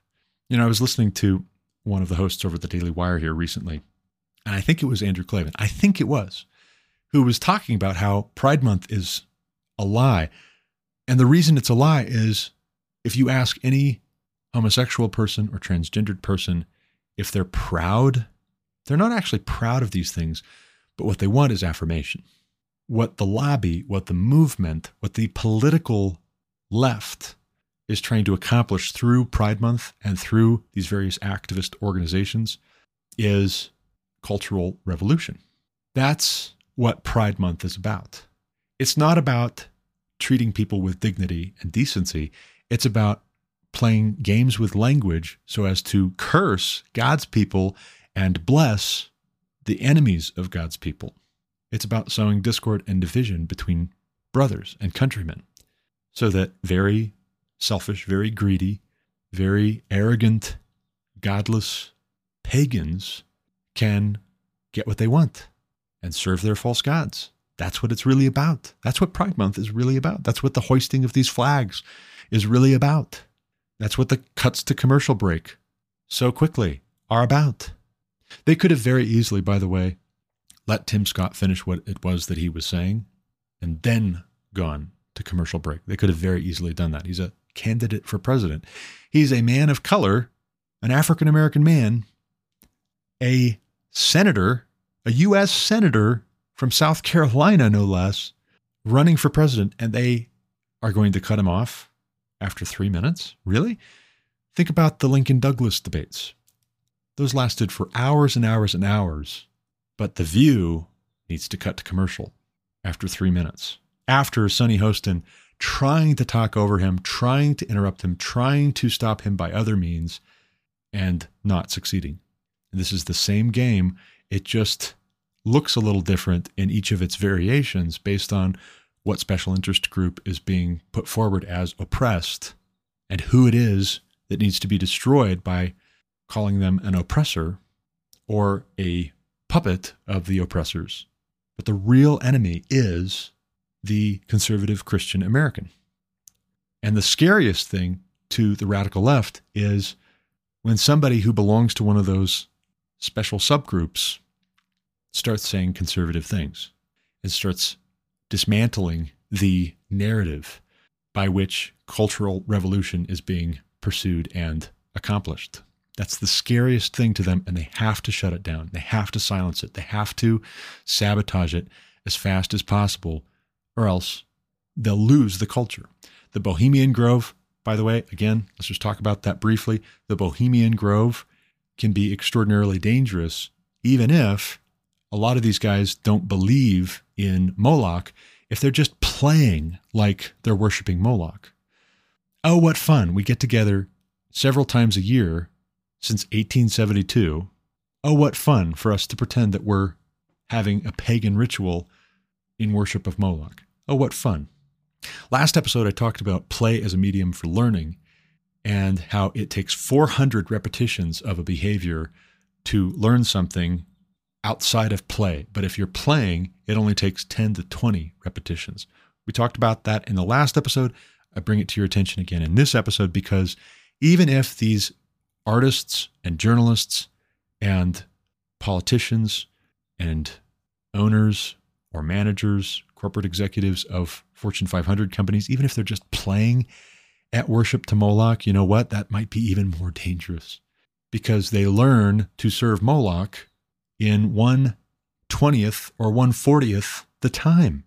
And if they gather together several times a year for how many years since 1872? 151. Some of them might not be playing actually after the first year or two of gathering together, after the first five years, 10 years, 20 years. You give a cabal, a secret society, 151 years of gathering together several times throughout the year to even just play at worshiping Moloch. There's something more going on than a fun little gentleman's club. Men only, by the way. So there's that. And oh, by the way, can I just reiterate something I've said before, but in this context, so we put things together? I don't think the push for transgenderism is so much about erasing what a woman is as it is about erasing what it means to be a man and making eunuchs out of so many of the competing males in our national herd so that the very wealthiest men who see themselves at the top of this social Darwinism scheme, who see themselves as gods, are able to prey on unattached young women in society. I think this is also why we don't see accountability for people whose names, men in particular, whose names were in Jeffrey Epstein's client list. Because the men at the very top of this eugenics group, eugenics movement, the men at the very top see it as their right. They see it as being, in fact, what is good if it promotes the promulgation of the very best in breed. Let's have these confused men, as many of them as possible from the riffraff of society, castrate themselves, make themselves into eunuchs, and then only the finest specimens for the females of the species will stay women and then the very wealthy, powerful men who enrich themselves through various schemes with finance and economic policy and legislative sessions and executive actions. The very most wealthy and powerful men oversee the selective breeding program, coast to coast, in the high schools, in the colleges and the universities. This is not new. This is nothing new. This is a very old thing. And part of the way that you can be persuaded that this is what it is is ask yourself how many of these men really are promoting what God says is true and good and beautiful according to his word. If they don't believe God's word and they are playing at the worship of old Canaanite deities, wouldn't you expect at a certain point you uncover that they're living like the men who thousands of years ago in Canaan worshiped those deities? Wouldn't you expect that they're going to start more and more to resemble the old Canaanite kings and nobles who see an unattached woman and they just take her? That's what I would expect. Wouldn't you expect at a certain point that they're playing at worshiping Moloch would turn at a certain point to legalizing abortion? I mean, for all we know, the priests who used to offer the children on the altar to uh, Moloch. For all we know, they wore white lab coats. Would it change anything? I'm not saying they did, by the way, but would it change anything of the essence of what's being done, what's happening spiritually in those moments? It is curious that 1872 is when the Bohemian Grove, the Bohemian Club, started up in San Francisco.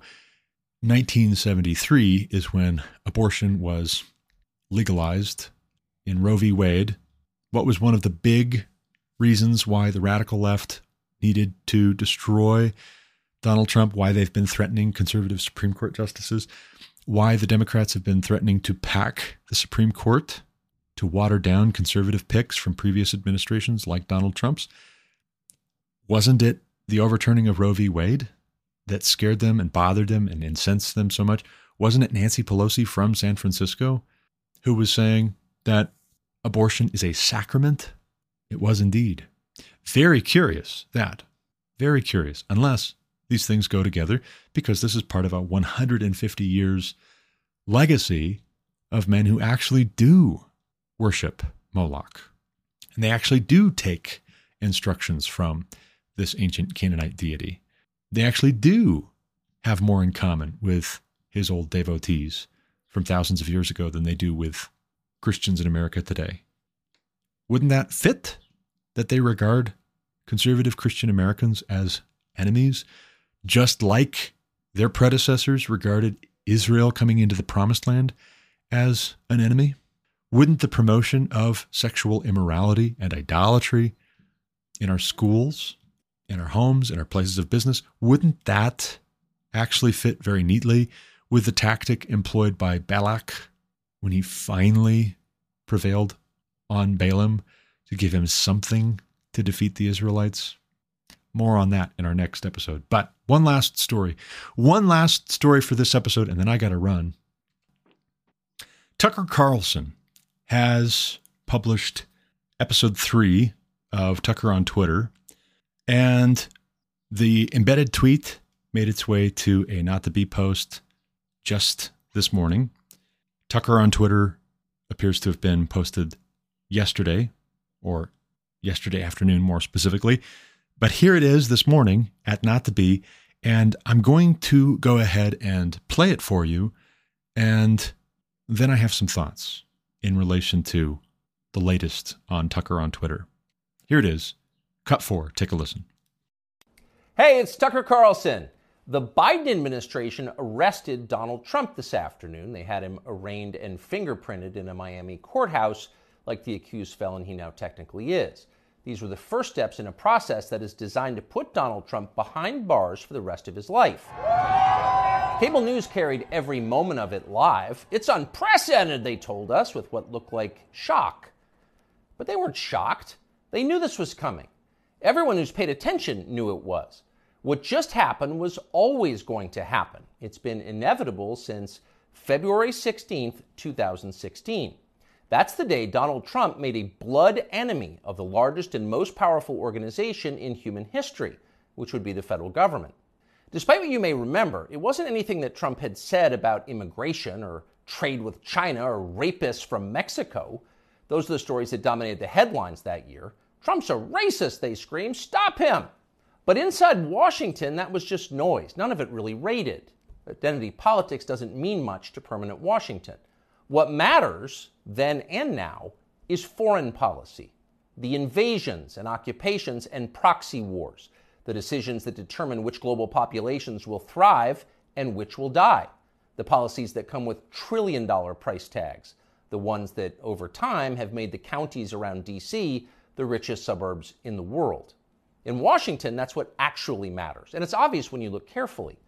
When there's a debate about anything else, for example, the debt ceiling, both sides take their assigned positions and they start yelling. But when Congress decides to start a war, no matter how foolish or counterproductive or obviously disconnected from America's core interests that war may be, when that happens, the leaders of both parties automatically jump behind it like circus clowns. And then they stay there, sometimes for decades. They defend that war relentlessly against all evidence until somebody finally rings the all clear bell and they can begin to admit that actually, maybe it wasn't such a great idea. We meant well, but it just didn't work out. The good news is we've learned a lot of important lessons. In the end, they usually do say something like that, but only after emotions have cooled and the damning details have begun to fade from collective memory. It's an apology that's not actually an apology, much less repentance, and it's years too late to matter in any case. But until then, that's all you're getting. Until then, no dissent is allowed. That's the first rule of Washington. But somehow Trump didn't bother to follow it. He is from out of town, so maybe he didn't know it was a rule, or maybe he just didn't care.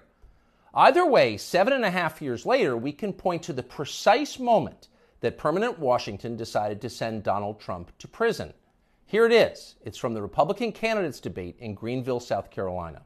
We should have never been in Iraq. We have destabilized right. the Middle East. They lied. Okay. They said there were weapons of mass destruction. There were none, and they knew there were none.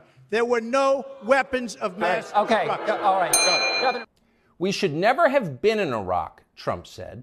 We destabilized the Middle East. Now, by the time Trump said that, a lot of Republican primary voters were starting to reach the same conclusion. How could they not? But it was the next line that doomed Trump to today's arrest. They lied, he said. There were no weapons of mass destruction, and they knew there were none. Now, when he said that, a few in the crowd booed. Most just sat there in silence, stunned. Can he say that? Well, he said it anyway. And by saying that, he sealed his fate. That was the one thing you were not allowed to say because it implicated too many people on both sides, which on this topic is really just one side. Hillary Clinton was guilty of it, but so was Paul Ryan. All of them were guilty. They all knew, they all lied. And to a person, they hated Donald Trump for exposing them. After that, it was pretty clear that even if he did get elected president, Trump was going to have a very hard time controlling the federal government he was supposed to be in charge of. Most of permanent Washington decided that thwarting Trump was the single most important mission in their lives. Everything depended on it. Many of them said so publicly. But others didn't say so publicly. In fact, the stealthier ones took another path. They ran toward Trump, not away from him. They sucked up to him. They ingratiated themselves with the man they intuitively understood was susceptible to flattery, which Trump is. And they did this in order to subvert his new administration from the inside. Okay, that's all. That's all for this episode. you can go and watch the rest of the 13 minutes and 22 seconds. It's not a long episode. Tucker on Twitter is not long, not as long as his Fox program used to be, but 10.8 million views is what shows up on the embedded tweet over at Not the Bee. I played for you the first four minutes and 40 seconds. There is, again, another eight minutes plus of content for you to watch, and I don't want to try and steal his content and any of that, but I play this. I play this because it's very curious that Fox News has sent Tucker Carlson a cease and desist letter. Why do I say that that's curious? Well, for a couple of reasons. And let me just say them out loud, and I think you will realize that these are very common sense. These are very intuitive. At face value, they make a lot of sense. Tucker Carlson signed on to a multi year contract with Fox News. Fox News decided they wanted to take him out of the primetime spot on their channel because advertisers were threatening to boycott, just like The View went to advertisers very quickly to try and break the momentum of Tim Scott's rhetoric on their program. So also, Fox News cited advertiser boycotts as the reason for pulling Tucker Carlson. Well, that's a very curious thing to do unless you realize that Fox News is, first and foremost, controlled opposition. Fox News has been for quite some time controlled opposition. Fox News is not your friend. They may have some good talent. They may have some honest people who are very smart, who are very insightful. Fox News is about making money and staying on the air and having power and influence and the people that they have to cut deals with and keep happy and not offend and not upset wanted Tucker Carlson off the air. Not just off the air on Fox, though. And that's the reason for the cease and desist letter. They didn't just want Tucker Carlson off of Fox News, they wanted Tucker Carlson silent generally. They didn't want him anywhere. So they're not releasing him from the contract. And if he starts up a show that is even more popular on Twitter, where he is free to say what he really thinks, well, then they haven't accomplished what they were trying to do. And they have to work harder and they have to take him to court. They have to threaten him with legal action for breach of contract. They don't just want him to not speak on Fox News.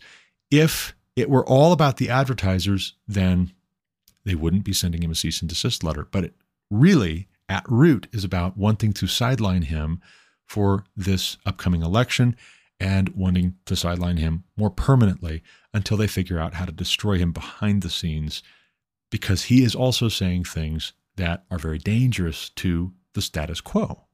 And this is why in our last episode I talked about the piece by Mark Tooley titled Deep State Theology over at Providence Magazine. And I said, I don't trust this. By the way, he worked for the CIA for eight years, which is not a deal breaker. It doesn't mean he has no credibility, but his way of dismissing talk of a organized, coordinated, very self-interested, very malicious, ruthless, bureaucratic state in the US government.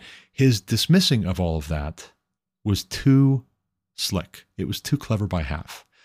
And Tucker Carlson here, he might be onto something with Trump's criticism of the Iraq war, the second Iraq war. He may be onto something that the deep state and politicians, both Republican and Democrat, decided he needed to be destroyed in that moment. He may be onto something, Tucker Carlson. But it's bigger than that. It's much more broad than that. I don't think it was just, in my opinion, I don't think it was just Trump saying they lied about the war on terror. I think it's everything. It's everything that the people who are controlled opposition in the Republican Party or among conservatives and the radical leftists on the Democrat side, it's everything that they work together behind the scenes to accomplish, slowly but surely as far as they think the American people will accept it. It's everything Trump was dismantling. It was even just the fact that he was saying people on both sides work together behind the scenes and cut deals. I've got a friend, and here, here's part of how I independently verify this. I have a friend who used to work in politics, and he worked on the campaigns of prominent Republicans, one of whom I very much was a supporter of. And he was sent to training when he was part of the official campaign for this very prominent Republican, who I have very recently been very disappointed in for his comments in relation to a certain African nation passing legislation that promises the death penalty for so called aggravated homosexuality. Ted Cruz. Ted Cruz said any nation that has legislation like this is barbaric and it needs to be condemned. And Not the Bee, kudos to them. Joel Abbott over at Not the Bee pointed out that, hey, wait a second. God commands the death penalty for homosexuals and those who practice bestiality and adulterers and adulteresses. By the way, God himself commands these as penalties. So you're condemning God now? And oh, by the way, let's take a look at aggravated homosexuality which is actually a homosexual act between an adult male and a minor, or a person over the age of, I believe it was 70 years old, or a person who is mentally or physically disabled. Or aggravated homosexuality is a homosexual act that leads to the disability of someone. And here we should have in view somebody who knows that they have AIDS, for instance, or they have some other sexually transmitted disease, and they are trying to spread it should they get the death penalty? Yes. Yes, they should. And such people are out there and they exist and they do that. So, what is Ted Cruz talking about? Well, interestingly, my friend who worked on his campaign was sent off to training, seated right alongside political operatives for prominent Democrats, going to the same training and being told, you make all these promises, right? Your candidate needs to make all these promises when they're running for office and they need to not actually accomplish the things that they're promising to do because they're going to just run on those things again the next election cycle. So just know that, know that on the front end. And my friend was so disillusioned by this that he got out of politics entirely, stopped being engaged and involved. And you need to understand that this is the way that politics works. You need to understand that Tucker Carlson getting the cease and desist letter is how politics works in this country.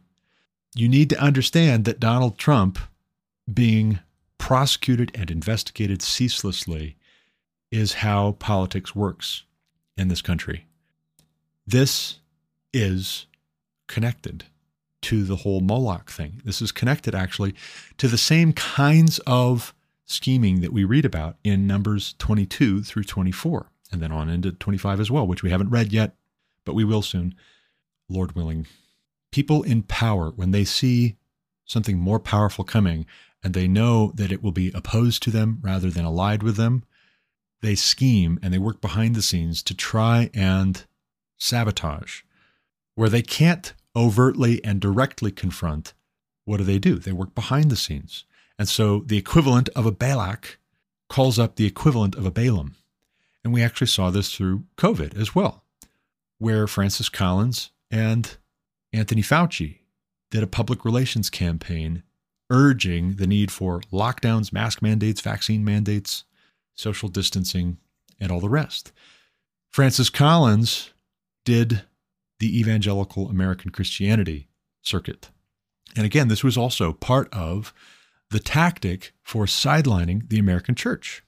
Go and call for the Balaams in this country to sell out God's people so that God will withdraw his blessing from his people and their enemies can defeat them.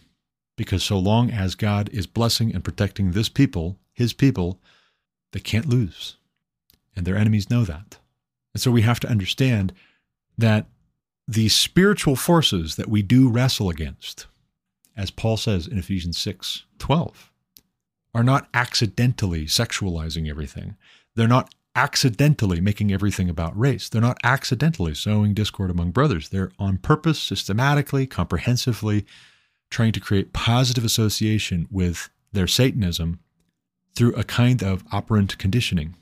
And they're trying to create negative association with the ways of the Lord our God, so that nothing would be as detestable and abominable to you as God's word being applied to questions of justice, how our economy operates, how our government runs, what our domestic policy is, what our foreign policy is.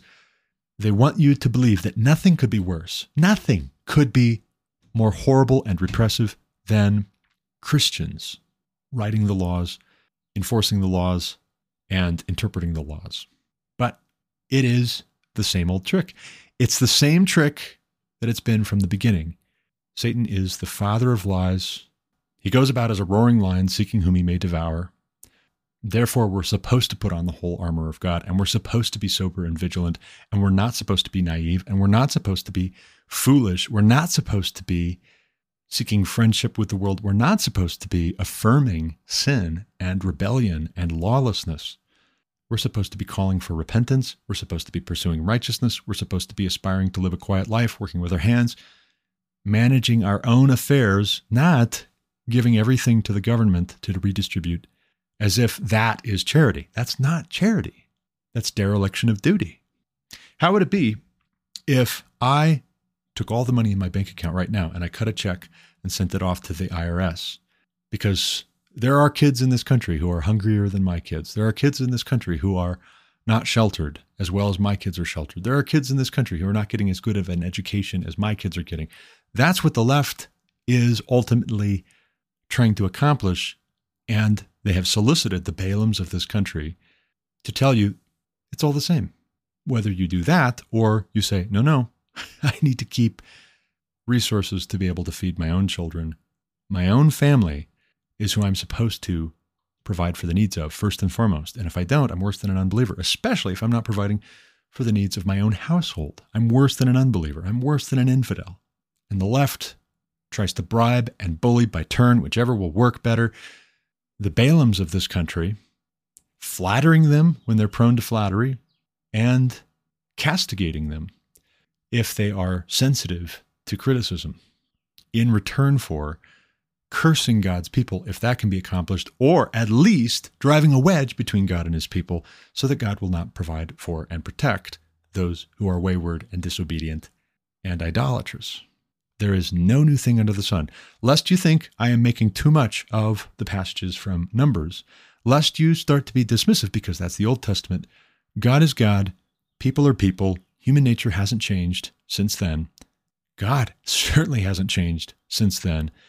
We should be wise, but That's all the time I've got for this episode. I got to run. As always, thank you for listening. Until next time, God bless. You've been listening to the Garrett Ashley Mullet Show on Anchor FM. For more content like what you just heard, subscribe to this podcast on Apple Podcasts, Google Podcasts, or Spotify. Also, check out thegarrettashleymulletshow.com to subscribe to email alerts when new episodes are published. As always, you can reach me with any comments, questions, complaints, objections, or insights at garrettashley at protonmail.com.